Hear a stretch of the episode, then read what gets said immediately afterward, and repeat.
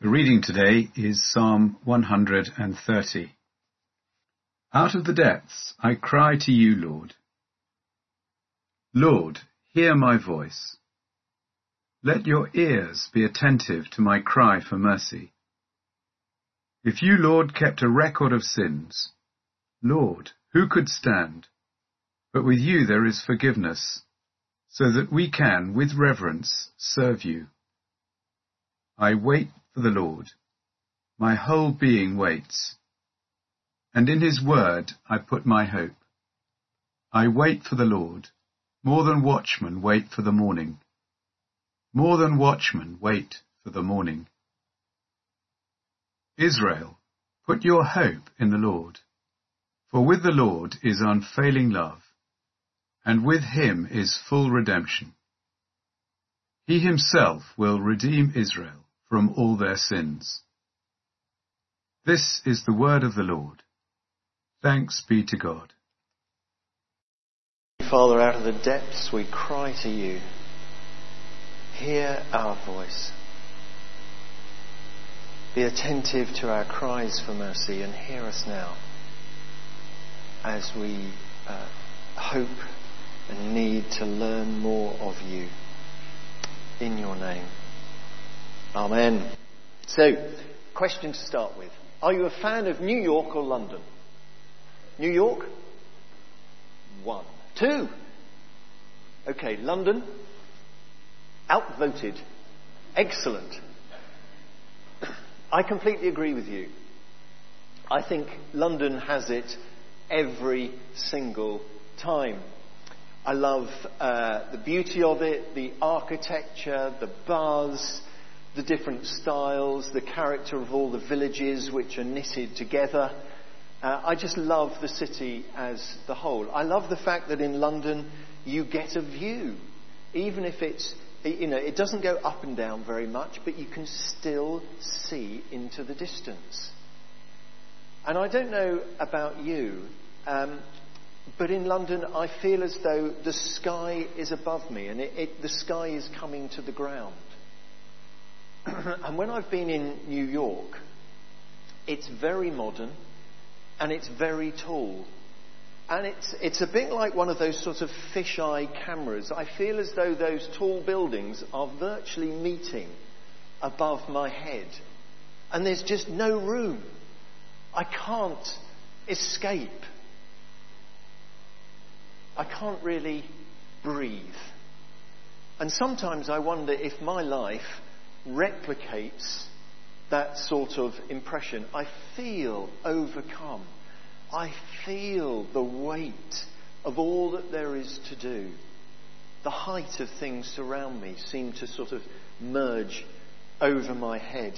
And I think our psalmist is of that view today.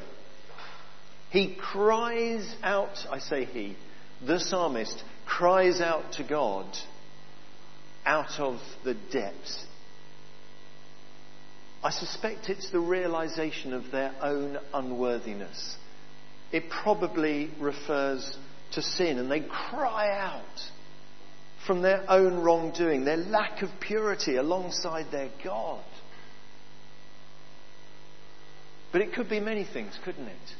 That we cry out to God for our isolation, our loneliness, our illness, our feeling of, of not being wanted. Perhaps we were the last person chosen in the school playground all those years ago, and it still bugs me now. Maybe it's the weight of grief. It seems to be all consuming, the weight and the quantity of all those little jobs I've got to do. They're piling up around me. I feel so small so insignificant, so useless, so inadequate. Is it just me that feels like that? Life is just too difficult, and I cry out to God, please hear me. Be attentive to my cry. Have mercy. And when we measure ourselves against God, who can stand? If God kept a record of our sins, it would be hopeless. The negative column would be so immense. I try to think of an illustration. The only one I could come up with, I try and run occasionally. I say run, it's a sort of brisk walk. Uh, and uh, there was great jubilation, wasn't there? The first time Roger Bannister broke the four minute mile. Everyone thought it was amazing. What a feat. Well, I think Kipchoge has just won the marathon this morning, hasn't he? In the early hours. Do you know his pace would have been about sort of 4 minutes 10 seconds for every single mile for 26 miles? I would have broken down after 400 metres. But he just kept going. That, in a sense, is the measure. I, it's just beyond my comprehension. And but, and this is one of the biggest buts in the Bible, but, the psalm says, with you there is forgiveness. Wow. And so the psalmist waits. And I love this example of waiting. He uses two phrases and he. Re- uh, sorry, I keep saying he. I think it's David, but it doesn't actually say that. The psalmist waits. The psalmist says, I wait for the Lord. My soul waits. And in his word I put my hope. My soul waits for the Lord. So we have three waits in one verse. Two verses, actually. And then it goes on. More than watchmen wait for the morning. More than watchmen wait for the morning. So we've got five waits now in two verses. My soul, I think it was my being that was in the translation that we read.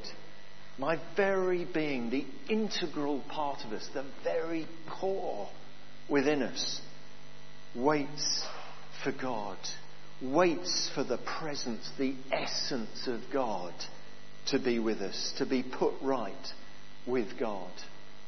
And the watchmen, the watchmen used to build towers.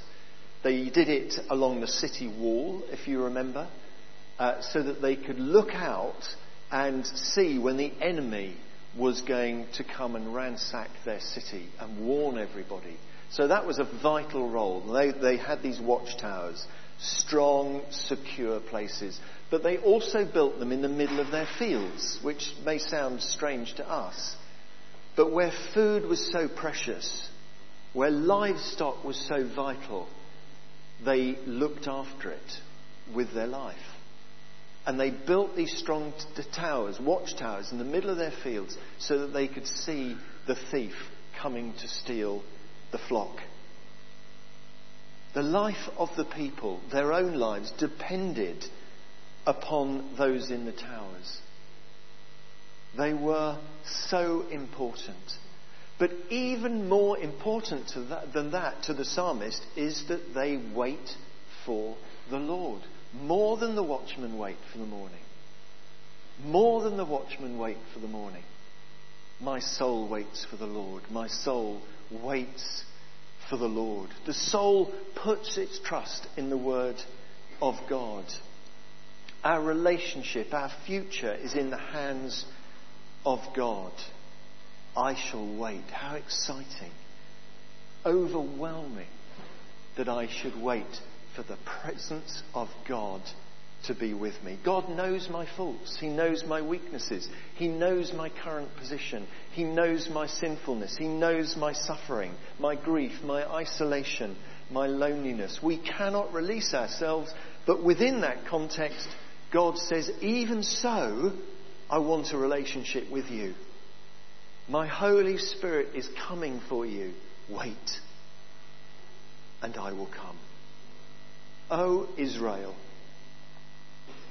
it finishes. O Israel, put your hope in the Lord, for with the Lord is unfailing love, and with him is full redemption. O Wonersh, O Blackheath, put your hope in the Lord, for with the Lord is unfailing love and with him is full redemption. That's what the psalmist is saying. He's saying it to his people, the people that he knows. I'm saying it to you. You're the people I know. Even so, even in Surrey, God can save us from our sins if we wait and put our trust in God. And we will not be the first people to put our trust in God. Think of all those people that we love who have overcome because they've had this epiphany moment, this realization of there's my sin, there's the love of God, but God has come to me and forgiven me. Think of John Newton when he wrote Amazing Grace. That was the epiphany moment for him. Romans 1:17 I think was what Luther was reading over and over and over again until he suddenly said, "I realized God loved me, even me, and he was there to forgive me." Charles Wesley wrote, "My chains fell off, my heart is free." All of these people having that moment of realization that the salvation of God was for them. Do we long for God in the same way? I wonder if we do. I wonder if we really appreciate what it is to walk with God. I've been thinking um, a little bit over this last week about walking with God. I'm, um, I'm due to speak in just over a week's time. I think I'm, anyway, at my um, father-in-law's funeral. Um, he grew up in rural Wales. He was a fantastic athlete, great runner. Uh, he was an organist. Being Welsh, he was a musician, great singer.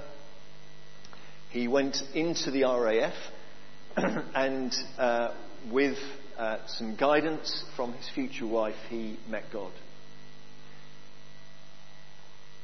Following the RAF, he went to a London City Mission Hall where he met his wife uh, and uh, they married.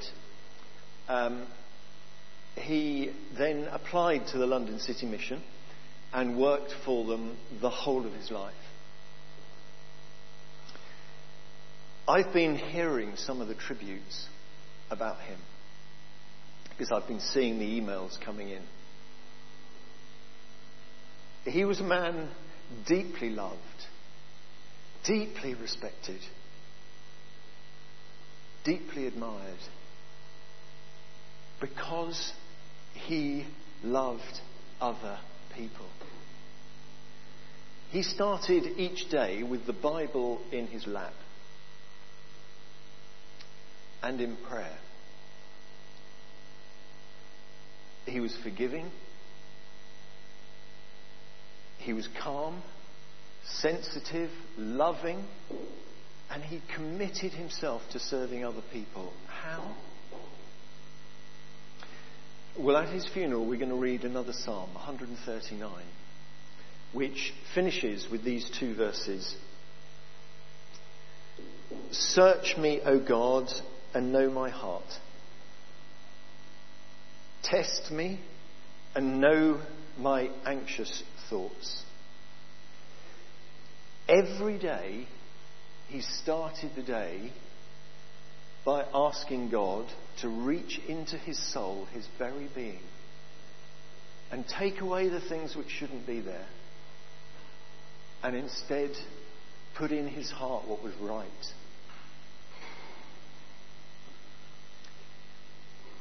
The result was a love that was probably deeper than I've seen in anyone else. I was uh, fortunate in the uh, last couple of weeks before he died um, to take him communion at home. Uh, and for a man who couldn't communicate at that stage, it was incredibly moving for me to give him communion, and his eyes were fixed on me.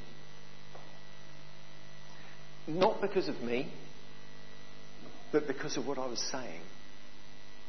He was hanging on every word. When he took the bread, he tore off a piece. When he took the wine, he was thirsty for the blood of God. That is what I believe it is to walk with God day by day. To know God so closely that your footsteps are in sync with His. And the mark of God's print is where you are putting your own. Can we do that? Can we do that? Can we wait day by day by day so that our life is changed, our perspective is different, and our path every day is to walk the path of God. Let's pray.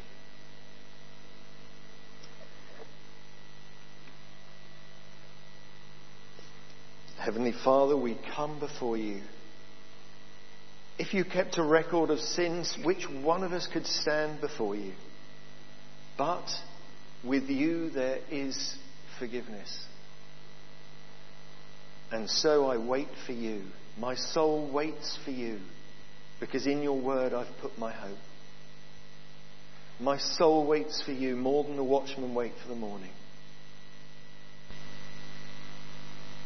Oh, David.